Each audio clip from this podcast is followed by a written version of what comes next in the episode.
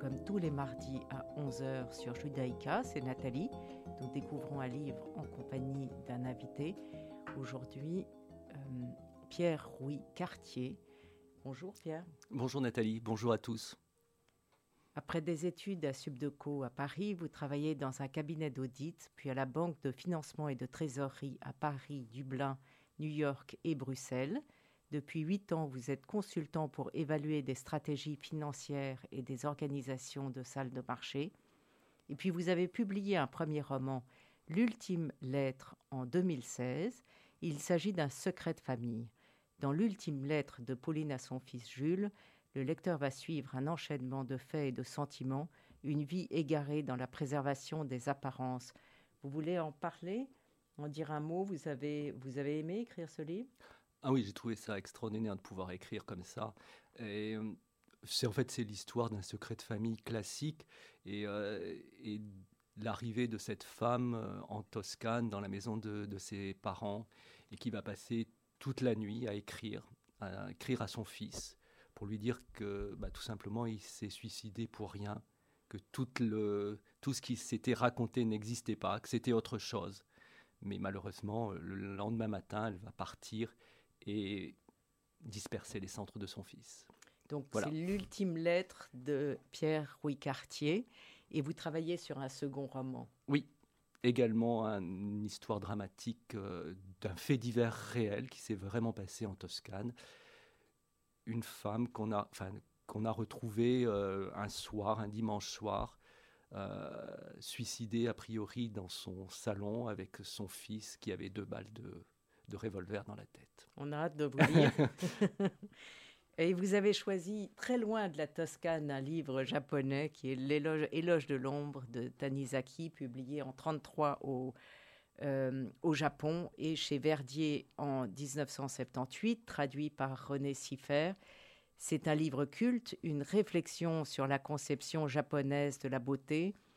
Euh, pourquoi vous avez choisi ce livre?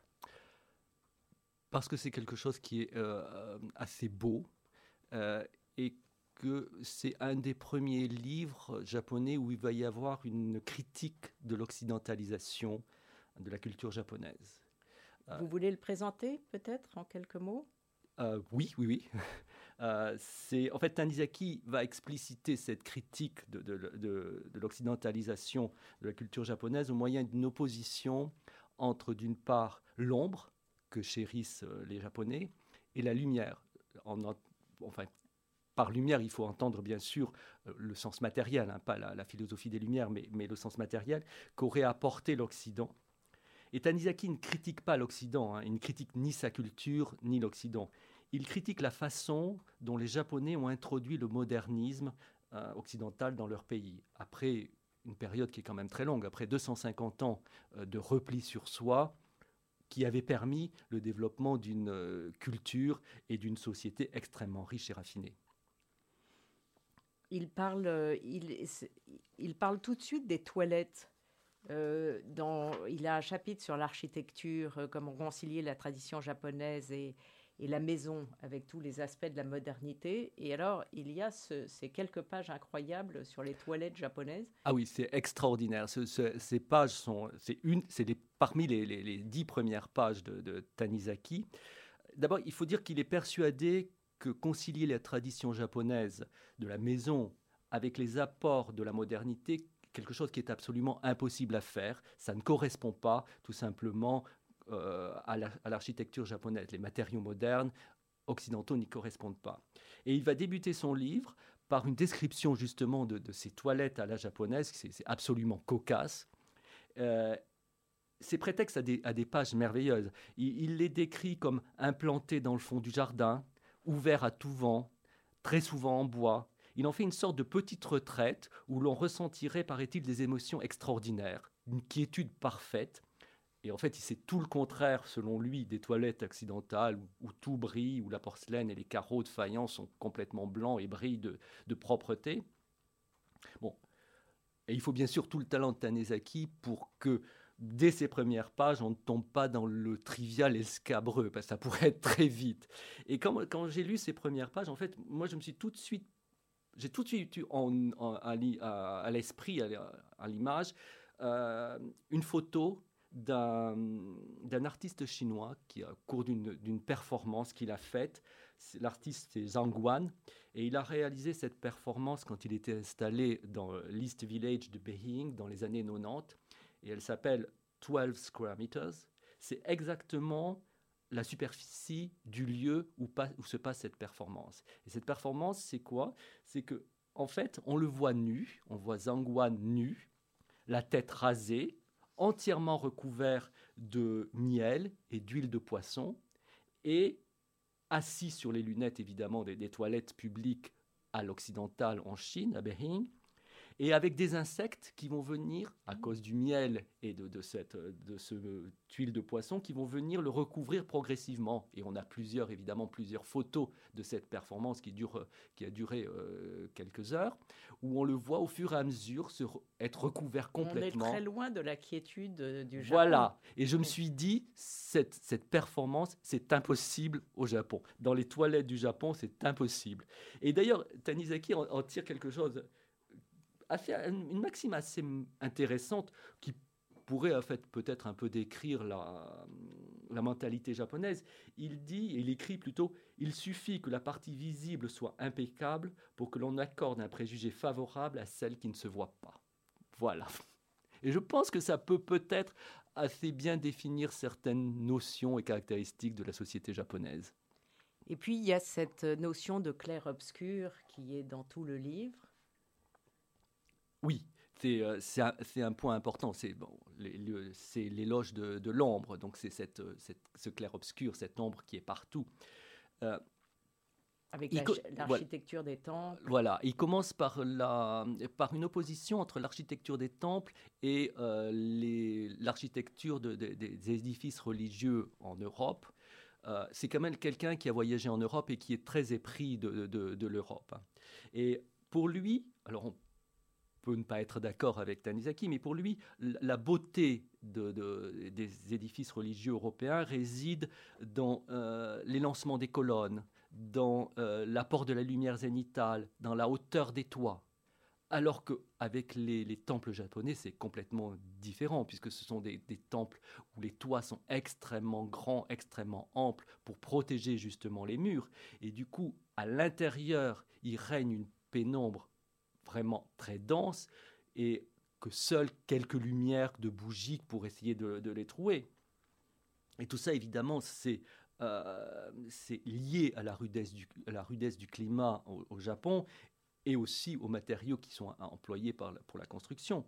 Mais c'est très intéressant parce que cette idée de la, du pénombre, euh, c'est quelque chose qui, que les Japonais vont même recréer à l'intérieur de leur, de leur propre maison. ils vont recréer ce qu'on appelle les, les, tokonoma, c'est-à-dire c'est des petits renforcements qui sont pratiqués dans la pièce principale et où on dépose généralement quoi, une peinture, un bronze, euh, une céramique et un arrangement floral. C'est très très euh, très mis en scène et c'est vraiment ça traduit vraiment le, génie japonais de la mise en scène. Et alors, quand, quand on parle de, de, enfin, quand on lit euh, ces quelques lignes de Tanizaki sur euh, les tokonoma, ça fait vraiment penser à, enfin, pour moi, ça m'a vraiment fait penser à, à la scène, je ne sais pas si vous vous en souvenez, Nathalie, du pavillon d'or de Mishima.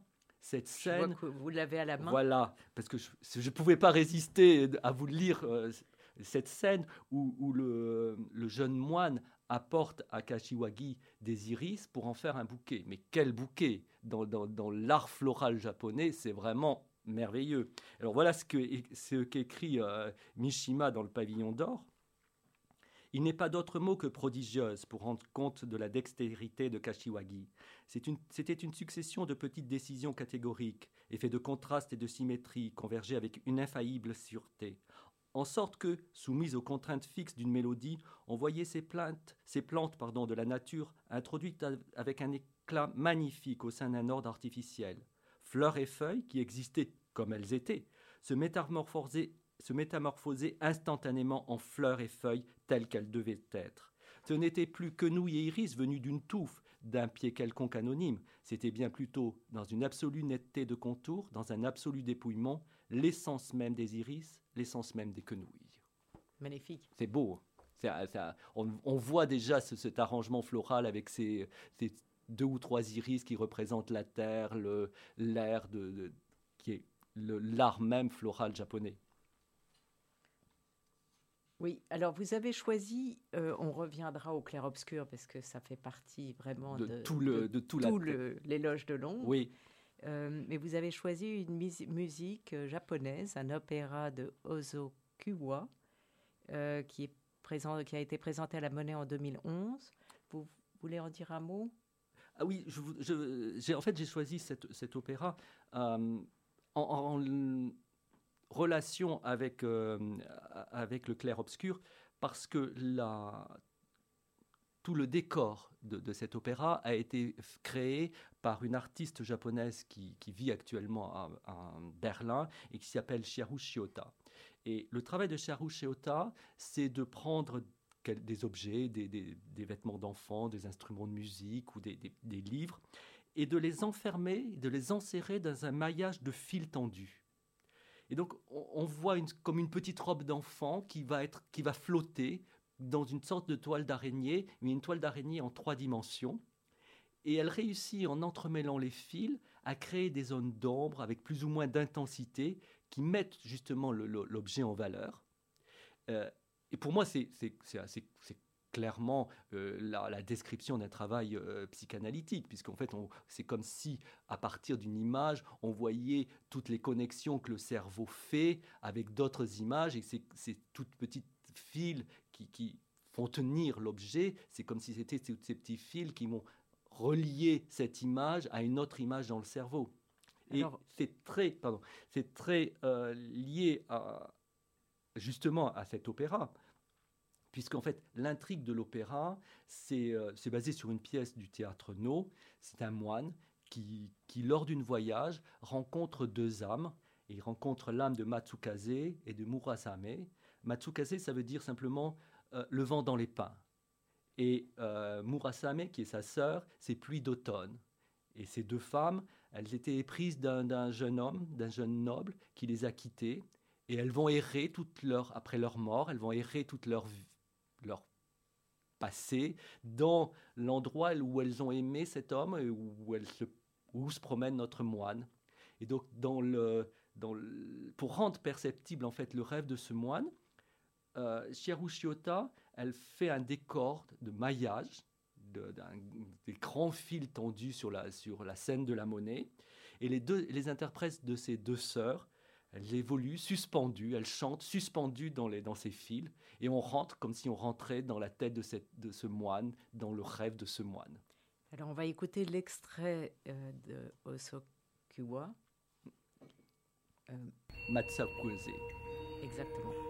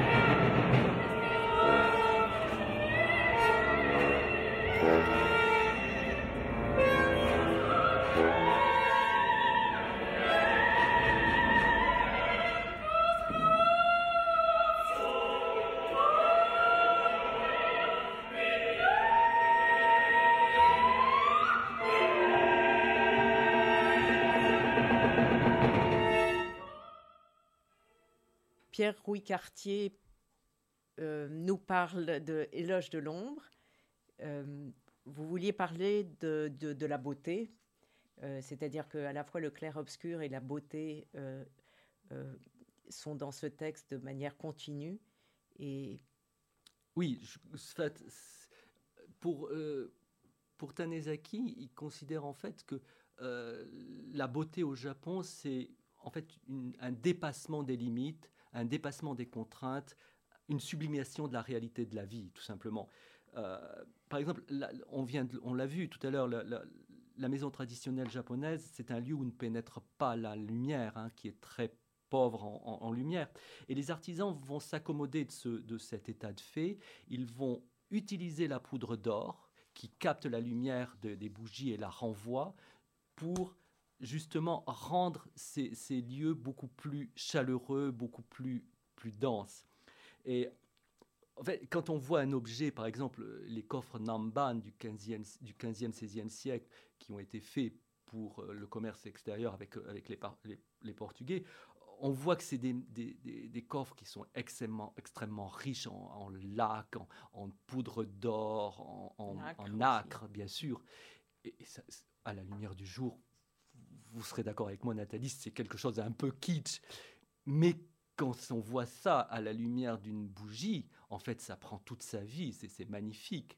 Et, et pour lui, ces, contraintes, elles, elles, sont partout pour Tenezaki. Quand on lit le livre, on a envie d'éteindre toutes les lumières électriques d'ailleurs. Oui, tout à fait. ça donne envie de vivre dans, le noir, le, plus complet, juste, avec, une bougie. Une bougie qui met en avant un objet exceptionnel. Et alors, il parle de cette cérémonie du thé qui est formidable euh, au, Japon. Qui, et qui, justement, on n'utilise pas du tout euh, la, porcelaine qui est beaucoup trop brillante, beaucoup trop clinquante. On utilise le grès pour euh, la cérémonie du thé, pour vous présenter le, le breuvage.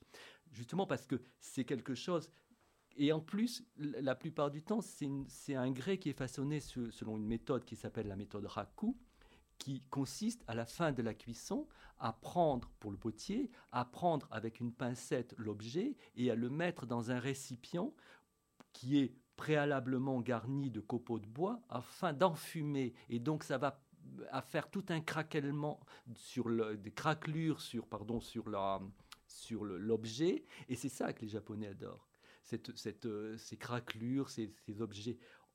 Ils n'aiment pas, le, pas le clinquant. Au point même, par exemple, que pour l'argenterie, nous ici en Occident, il faut que ça brille, on va polir, on va, on va lustrer. Au, Japon, non, il faut conserver la patine du temps.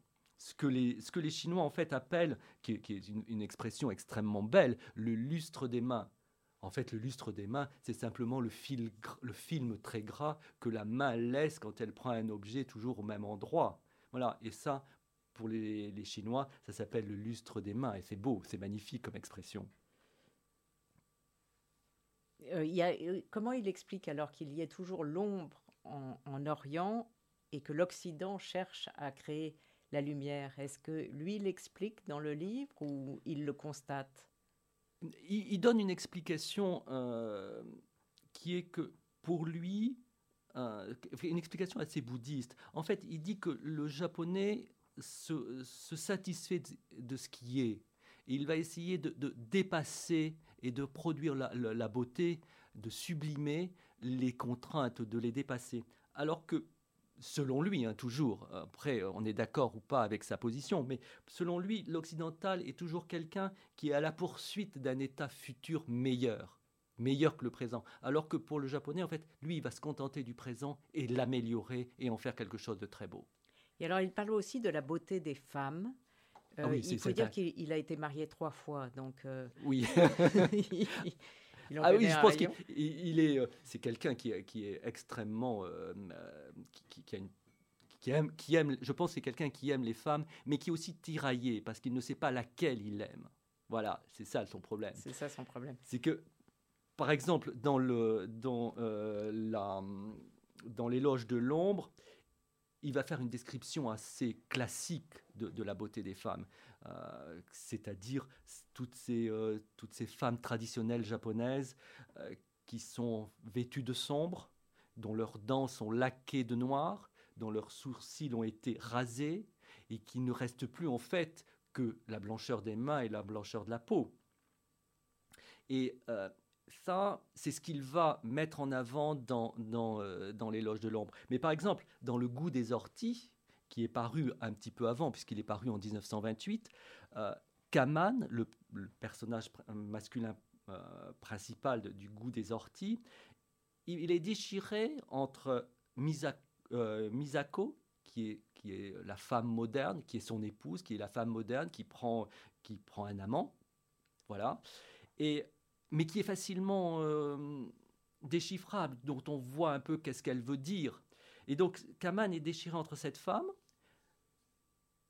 et il est tiraillé avec Louise, qui est une beauté eurasienne, mais qui est une, euh, qui est une prostituée qui veut lui, retirer de, qui lui soutirer de l'argent. Et enfin, aussi Oisa, Oisa qui est l'éternel féminin euh, japonais. Et qui vit dans l'ombre. Et qui vit dans l'ombre. Et, et qui brille dans l'ombre. Et qui brille dans l'ombre. Et qui qui, euh, qui va être euh, la préférée de, Kaman dans le goût des orties. Mais à côté de ça, par exemple, dans l'éloge de l'ombre, il va avoir des, mots assez durs sur les, euh, ancêtres. Il, écrira Nos ancêtres tenaient la femme à l'instar des objets de lac à la poudre d'or, donc les fameux coffrets Namban, pour un être inséparable de l'obscurité, et autant que faire se pouvait, il s'efforçait de la plonger tout entière dans l'ombre. Donc on voit toutes ces femmes qui évoluent dans la pénombre complètement euh, euh, avec juste euh, un masque blanc comme si c'était un fantôme. Et donc voilà, il, est très très il ne sait pas où, il ne sait pas laquelle il préfère. Par exemple, dans un amour insensé qui, est, qui a été qui paru encore avant en 1924, Tanizaki lui préfère la femme moderne. D'ailleurs, il a créé une, euh, une, figure féminine qui est, qui est, une jeune fille moderne, euh, qui, qui euh, aime la danse occidentale, qui aime le cinéma, qui porte des cheveux courts et des talons hauts, au point que cette fille va devenir quelque chose de très populaire pour la jeunesse progressiste de, de l'époque, en 1933. On créera même le terme de naomisme, du nom, du, du, prénom de, de, de la Naomi, de l'héroïne, pour justement matérialiser cette femme moderne qui est teintée d'Occident. Et donc, ça, en fait, pour lui, il va toujours euh, être tiraillé entre ces trois. Et je pense qu'il a peut-être essayé les trois, puisqu'il a eu trois épouses, hein. il a peut-être essayé les trois formes. La femme traditionnelle, qui a séduit son tempérament évidemment d'esthète.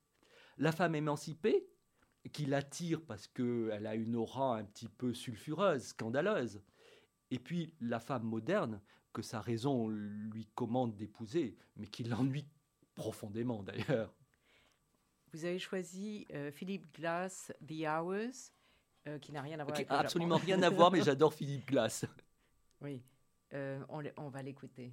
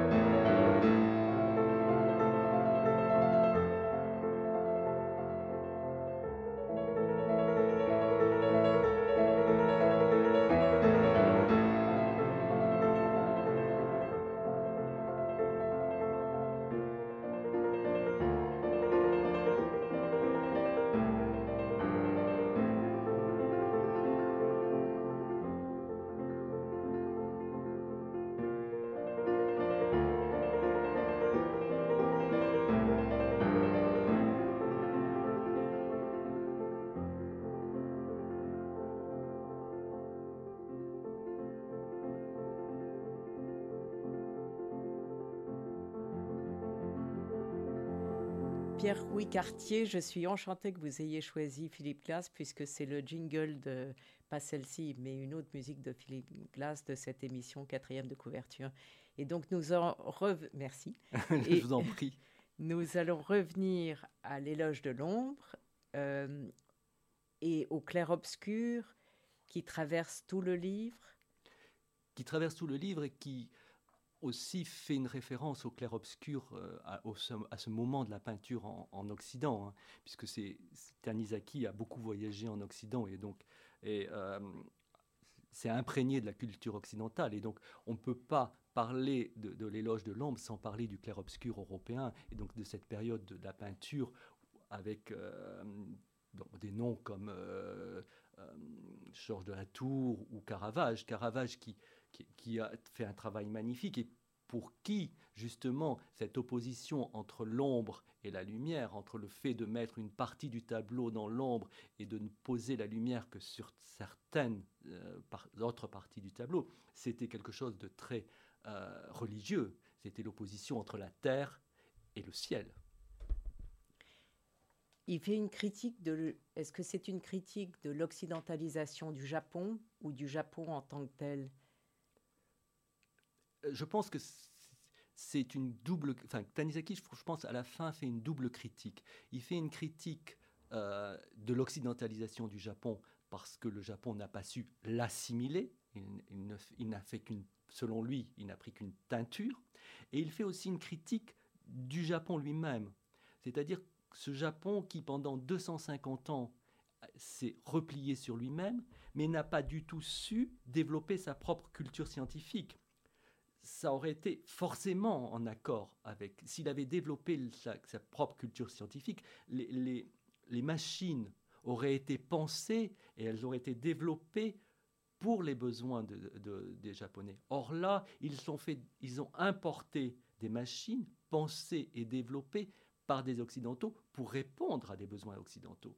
Et donc il y, a, cette, cette dichotomie, ce fait que euh, on n'adapte pas la machine à la, aux caractéristiques japonaises. Et il cite un exemple, c'est par exemple, on est dans une, dans une radio, et il cite par exemple le phonographe.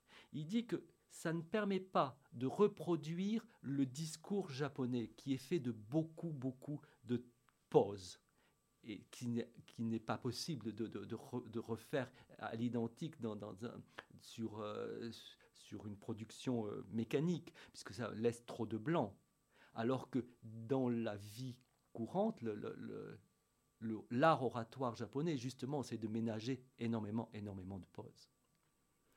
Le livre date des années 30. Euh, ça serait intéressant de savoir ce qu'il écrirait aujourd'hui. Vous m'aviez parlé de ce film Lost in Translation, où on est complètement perdu dans cette culture japonaise, où on ne comprend rien de ce qui, en tout cas dans le film. Oui, je pense que on ne comprend rien je crois qu'il aurait écrit quelque chose à peu près comme ça, quelque chose où, où on se retrouve euh, avec des yeux écarquillés, parce qu'on ne comprend pas, on ne comprend pas la culture contemporaine, mais on, a aussi beaucoup de mal à comprendre la culture euh, japonaise traditionnelle. Vous avez été au Japon? J'ai été plusieurs fois, euh, dont une fois où j'ai été à, à, Kyoto justement dans un, dans un sublime temple privé euh, avec un parc magnifique. Et ce parc est fait de telle sorte qu'on ne voit absolument pas la, limite entre le parc et la, nature. Plus on avance, moins le parc est, manucuré, travaillé, de façon à ce que l'œil s'habitue peu à peu au désordre de, la nature. Et donc c'est quelque chose de, magnifique, et c'est quelque chose qui est... parfois on se demande jusqu'où ça va euh, dans, euh, dans, le Japon. Mais je voudrais revenir à, un point quand on parlait justement de, cette, euh, cette, critique du, Japon. il dit que les choses n'ont pas été inventées de façon bien par les Japonais, mais il y a eu des assimilations extraordinaires. Par exemple, les, stylos. Il dit, dans le livre, il critique les stylos à plumes parce qu'ils ne sont pas faits pour l'écriture des idéogrammes. C'est évident, c'est fait pour les pleins et les déliés de l'écriture occidentale. Et il critique le fait que les Japonais ne les aient pas assimilés et produit autre chose. Or, c'est faux, parce que ce livre est écrit en 1933, mais déjà en 1915, il y a deux amis qui ont fait la société Namiki. La société Namiki, c'est une société qui est là pour produire des stylos avec l'esthétisme japonais. Et c'est sublime. quand on voit, euh, il, y a, par exemple euh, un, stylo euh, avec des lucioles. Et donc sur le corps noir du stylo, on voit des petites lucioles faites de poudre d'or et de nacre bleue sur une sorte de, lit euh, d'herbes de, rivière qui sont faits de la même position et on a de la même matière et on a quelque chose de magnifique. Quand on a vu euh, un, balai de lucioles, moi j'en ai vu plusieurs euh, en Toscane justement où notre chien, notre labrador noir Boston essaye d'attraper les lucioles. Quand on voit ça et qu'on voit le, travail qui a été fait sur ce stylo, c'est exactement la même chose. On a l'impression qu'il a recréé, ils ont recréé ce, balai merveilleux des, petites, euh, des petits insectes flamboyants. Et d'ailleurs, il y a, y, une poème assez extraordinaire hein, de, de, sur les lucioles. Au des lucioles, une pluie de feu se mêle à l'averse. On va s'arrêter là, malheureusement. On pourrait vous écouter beaucoup plus longuement, mais l'heure tourne, donc il faut lire Tanizaki, Éloge de l'ombre. Merci beaucoup, Pierre-Louis Cartier. Merci d'être venu nous parler si bien de ce livre. Vous pouvez réécouter quatrième de couverture sur Radio Judaïka dimanche à 14h et sur podcast ou radiojudaïka.be. Et je vous retrouve mardi prochain à 11h pour une nouvelle émission.